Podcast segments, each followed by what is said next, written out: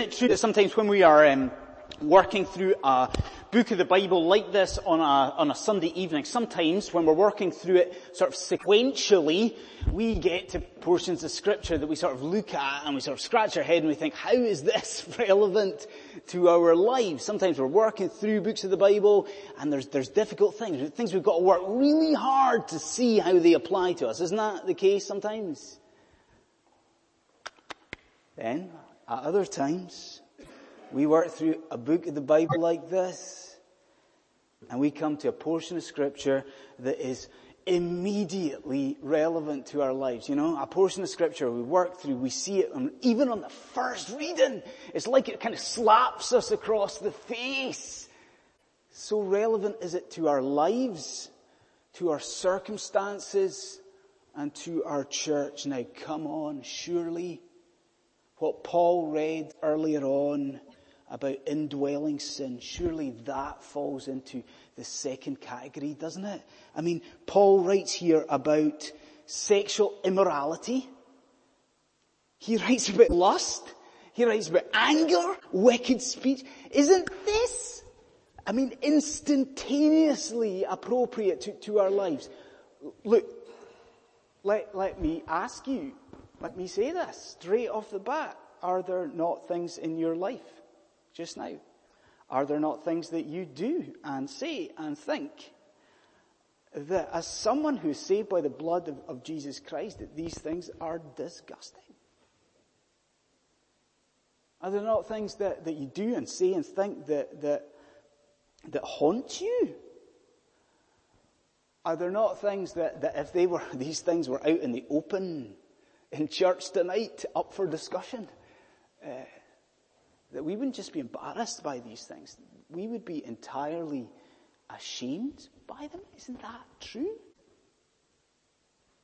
Well, it's that, this idea of struggling with sin that Paul now turns to in Colossians. So, let's see what he says. Please turn with me to Colossians chapter 3. Have that open in front of you.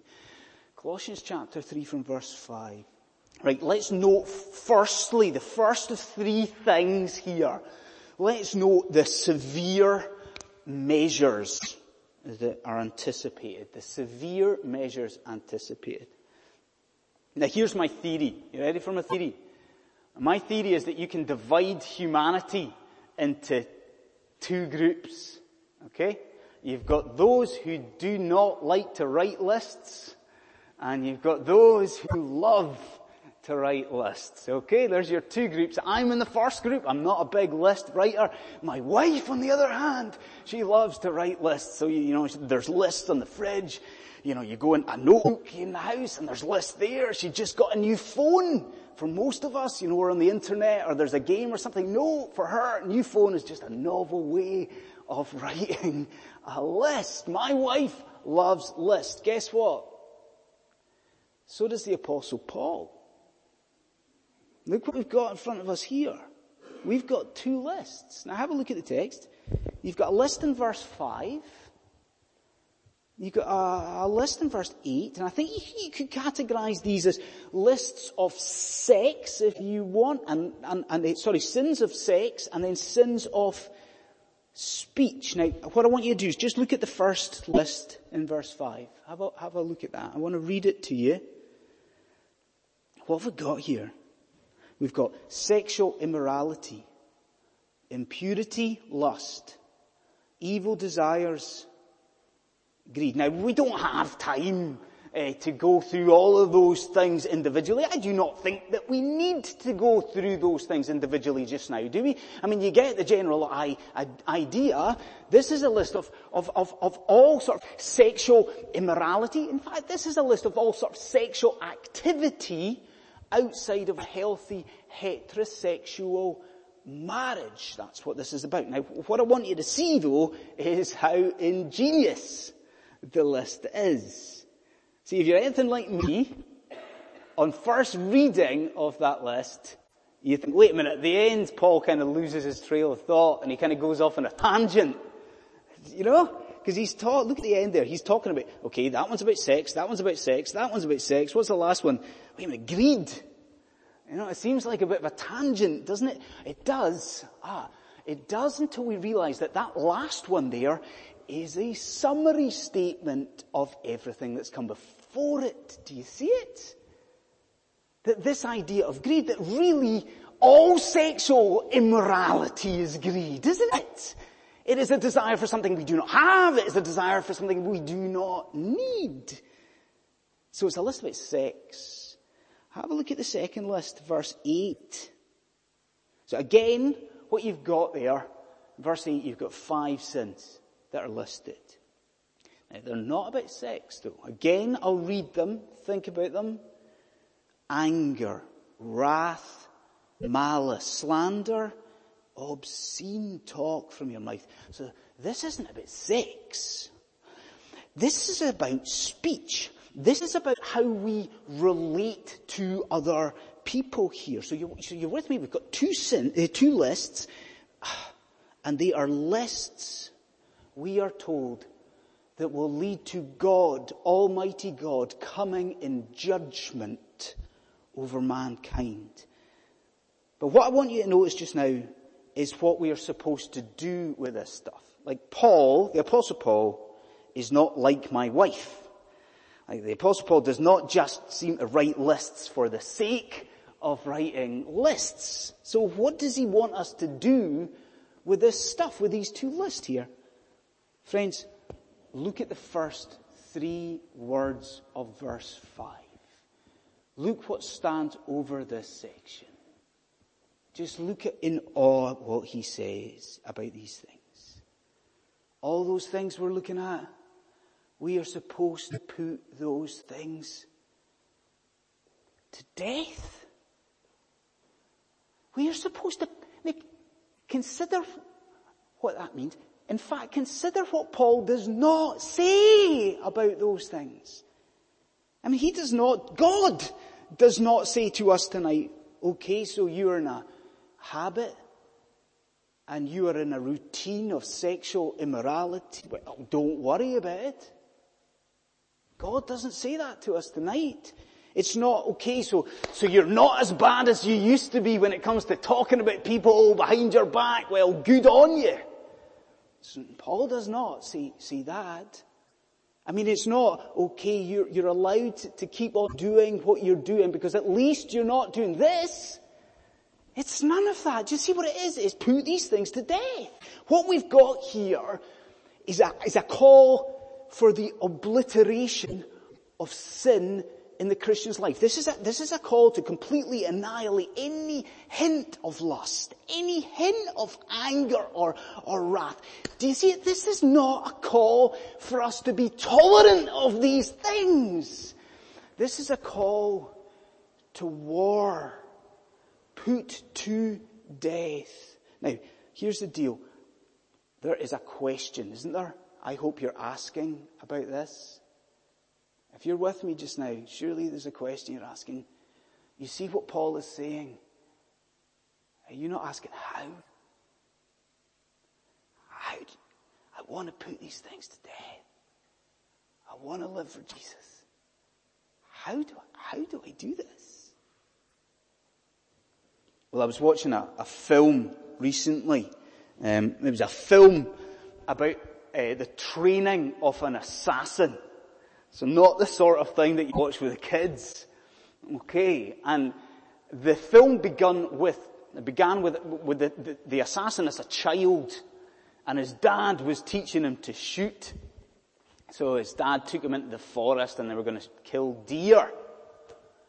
And the first thing that, that, that, the father said to the son was, be prepared. You're going to do this properly. If you're going to kill, be prepared. Get, make sure that your, the gun's clean, it's all set, make sure you've got the bullets, everything ready. So be prepared, make sure you're prepared. Second thing the father said to this budding assassin, he said, watch. That this was absolutely crucial, that undivided attention was paramount if he was going to be successful at this. Then he told the son, wait a minute, don't delay a second. You know, you see the deer. You know, don't faff about. Shoot the deer. Kill it. Now do you see that that there is helpful for us in how we try and put to death the sins of the flesh. Look, there's, the assassin's routine is the same routine as we need to adopt. Do You see that? What do we need to do to put these sins to death? We need as Christians to be prepared. How? Listen to me. There needs to be an unprecedented increase in prayer. Like we need to lay a spiritual foundation for the battle that is ahead every single day. We need to be, you need to be praying about these weaknesses and you need to be praying every day. And I ask you, I'm not talking up here, I'm talking down here. Do you do that? Because you battle with this stuff. Sexual immorality, speech. You battle, but are you praying? Are you actually waking up every day and pleading with God about these things and doing so specifically? You preparing for the day ahead. What else are we to do? What was the other thing? We're to watch so you and I as Christians, we're supposed to go through the, through the whole day and we're supposed to be constantly on our guard for any signs of, or any hints of these temptations. You know, we're supposed to be looking for any sort of triggers of, of, of problems with speech, of sexual immorality. We see these things, what do we do? We do what Jesus did in the wilderness. And when tempted, we go to scripture we recall scripture in our mind. We go physically to scripture. Now I wonder, I ask you, if you're sitting there and thinking, that sounds far-fetched, man. That sounds totally unfeasible in my situation of what I'm involved in. You thinking that? I'll say this to you. One, consider that Almighty God has brought you tonight to Colossians chapter 3 and verse 5. That God is saying to you tonight as a Christian, put these things to death. And then second thing I would say to you, hold on to what Jesus says. Hold on to what our Lord says is the best way of combating temptation. Do you, know, do you want to know what Jesus says in Matthew chapter 26? He's speaking to Peter in the garden and he says this. He says, watch and pray that you may not enter into temptation. Watch and pray. Friends, let's do much, much more of that this week as we seek not in our own power, but as we seek in the power of God to put to death whatever belongs to our earthly nature. We watch we pray. Okay, so the severe measures anticipated. We are to put these things, to seek in the power of God to put these things to death. Secondly, let's notice here the serious change that is accomplished. So the severe measures, now the serious change accomplished. Okay, so what we've done there, what we're trying to do is cover from, from verse 5 to verse 8. then you get to verse 9 and the start of verse 9. And I read it and I thought, what an anticlimax. The start of verse 9. Because, you know, Paul's dealing with some serious themes here, isn't he? I mean, this idea of all this sort of sexual immorality and the way that we speak and relate to people. Then look at the start of verse 9. He says, do not lie. That's really kind of specific, isn't it? I mean, it seems anti kind of climactic. Well, it seems like that until we realize that Paul isn't saying to the Colossian Christians there, make sure you tell the truth. It's not that sort of do not lie. What Paul is saying to the Colossian Christians, hear this, he is saying to them at this point, in this context, do pretend. And I think that is a word that we as a congregation need to hear tonight loud and clear, isn't it? Because here's the deal. We are all sinners. And we are all struggling with what Paul is talking about here.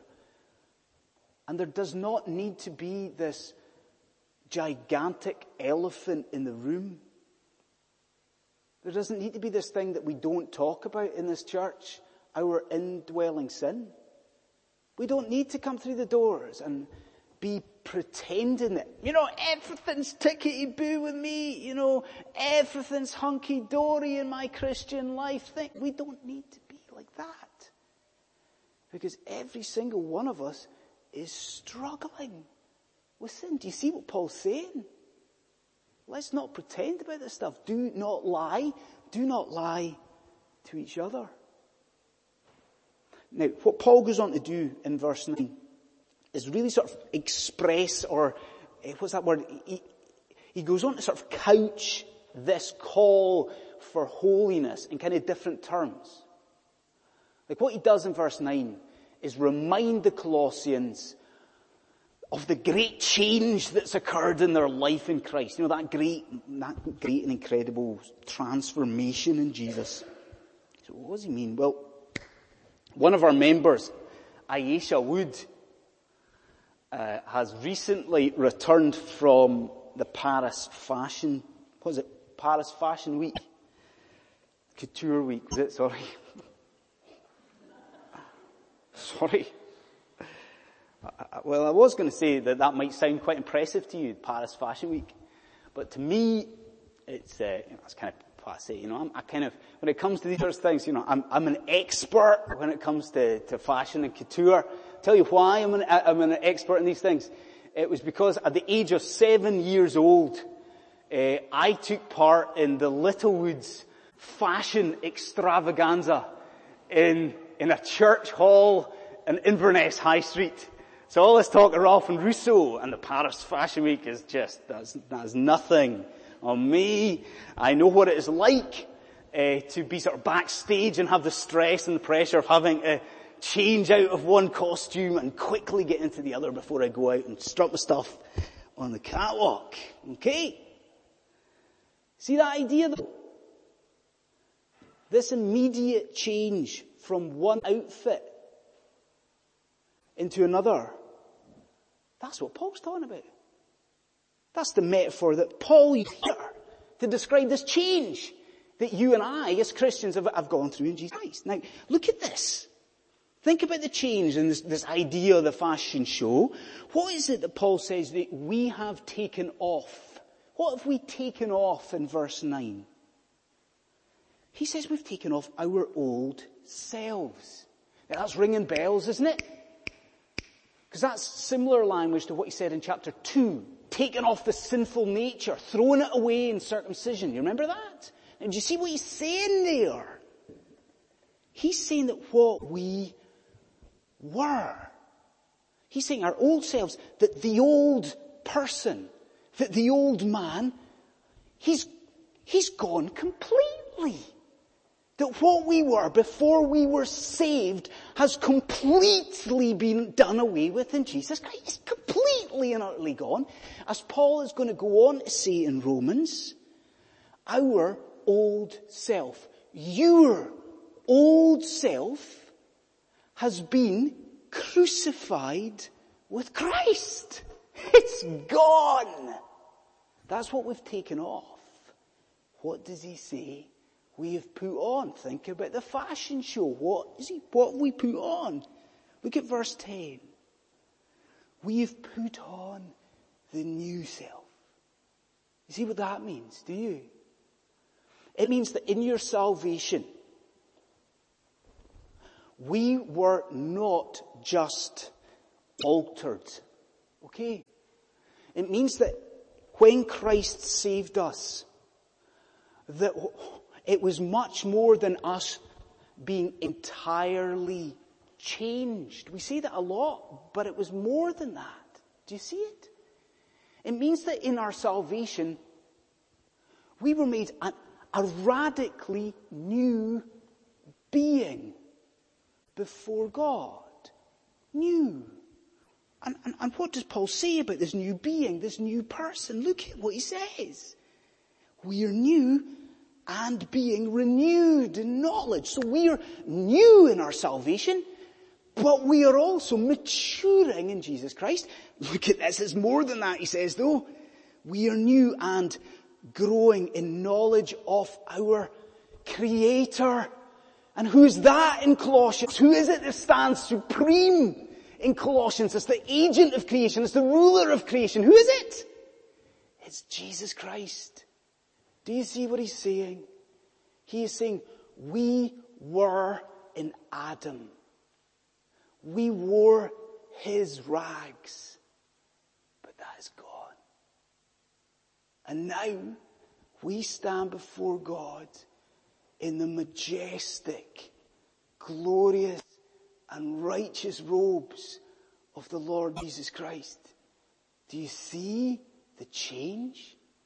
Do you see the transformation that is ours in Jesus? But I wonder, do you see what it is that Paul's doing? Like, if you're thinking this through, surely you're thinking, well wait a minute, Paul, why are you talking about this? Like why, I get the idea of the change. We've been totally transformed, but why are you talking about this in a situation where, where he's talking about battling our indwelling sin? How do those things work? Do you see what he's saying to the Colossians? He's saying to that young church, he's saying, look at the identity, the new identity you have in Jesus Christ. Now, there needs to be a new behavior that is worthy of that exalted status. He's saying, look, you can't, there can't be a simple continuation of the practices of the old self. Because the old self is gone. The old self is dead.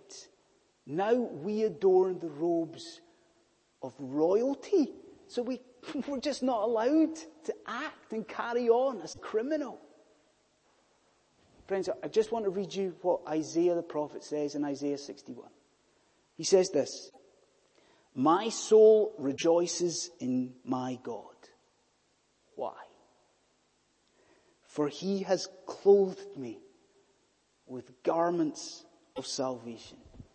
Now that's beautiful, isn't it? Do you know what's more beautiful? That is true of you tonight. That you are clothed in garments of salvation. That you are clothed in Jesus Christ. You are clothed in holiness. Surely because of that, there's a greater resolve amongst us tonight. Because of what Christ has done in clothing us and this transformation, this change. Surely there's a greater resolve to tackle and to battle and to kill that indwelling sin. So we see the serious measures and we see, sorry, the severe measures, the serious change. Look, thirdly and lastly tonight, let's think about the sincere unity achieved. So, I've embarrassed Aisha. I will now embarrass my parents. uh, at home in Inverness, my parents have on their living room wall, I've got a poster, a picture, framed uh, picture, and it is off the French Declaration of the Rights of Men and Citizens. Okay? Very grand. And you might know it. You might be familiar with it. It is, you know, one of the sort of foundational documents of the French Revolution. Okay, and it is awesome, you know. It is this wonderful, eloquent statement of the rights of man, the rights, the equalities of man, the declaration of the rights of citizens. Now, I'm saying it's awesome, and it is. It's great, great piece of writing. Hear this. It ain't nothing compared with what you've got in front of you in verse 11. Just have a look, because this here in verse 11 is a peak, you know, it is a high point of the New Testament. Verse 11 there is right up there with uh, Galatians 3 in its promotion of the, of the unity and the harmony of the people of God. Now, I want to just read it to you. You ready for a verse 11? Look at it. Here, there is no Greek or Jew. No circumcised or uncircumcised. Barbarian, no Scythian, no slave nor free, but Christ is all and Christ is in all. Now come on. That is awesome. Now, I, I, guess we get the idea, or we get the divide there was between the Jew and the Greek in the ancient world, don't we? We know that these people did not like each other particularly. But who are the Scythians? Okay? Who are the Scythians mentioned here? Well, for the Colossian and the Scythian, think the Scots and the English. Okay? Because see, these Scythian dudes, these were the sort of northern barbarians, you know? These were the sort of uneducated savages from the north. Okay. You see, you see what Paul is saying here though, do you? Do you see it? Paul is saying that before God and the Lord Jesus Christ, there is nothing that separates us. That all barriers of age and ethnicity and wealth and all barriers of knowledge and language that they are all rendered null and void at the cross of Jesus Christ. But get this that yes, individually, we are a new self in Christ, but that that's also intended to be a corporate picture too.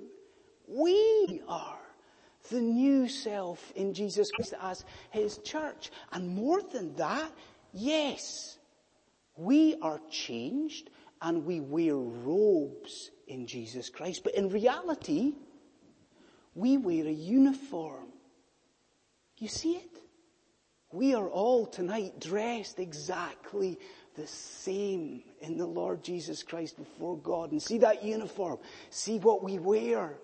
Those robes. They could have been purple. Couldn't they? Such is the royal status we have in Jesus. Those robes that we wear before our God tonight, they could have been red, couldn't they? Such as all that blood that's been spilled by the Lord Jesus Christ for us. But what color are we dressed in before God tonight? What color are we dressed in? We are dressed in white. Such is the fruits, such is the cleansing from sin that we have in Jesus Christ. But hang on a second. The same question keeps coming back, doesn't it? What are you doing, Paul? Why here? Why this talk of unity in amongst all of this talk of indwelling sin? Well, I think what we have here as we close is a great incentive for you and I this week fighting our habitual sin. Because what Paul is saying here is that the more we do that, the more we seek to put those sins to death, the more we will experience the love and unity of the body of Christ. So the more you and I this week seek to break all those habits and all those routines of, of sexual immorality, of awful speech, the closer we will be brought to each other in the Lord Jesus Christ. And is that not something that we want? Is this, is this not a picture we want to have of ourselves? Hear this. Where the world looks on and they see us and they see us growing ever closer together. The world looks on and they see a people, we are all dressed the same. And they look on and they see a people who, as we increasingly seek to destroy sin, what happens? We also increasingly reflect the glory of God into that dark, dying world. That not what you want? Is that not an incentive this week to kill the sin in our lives? Isn't it?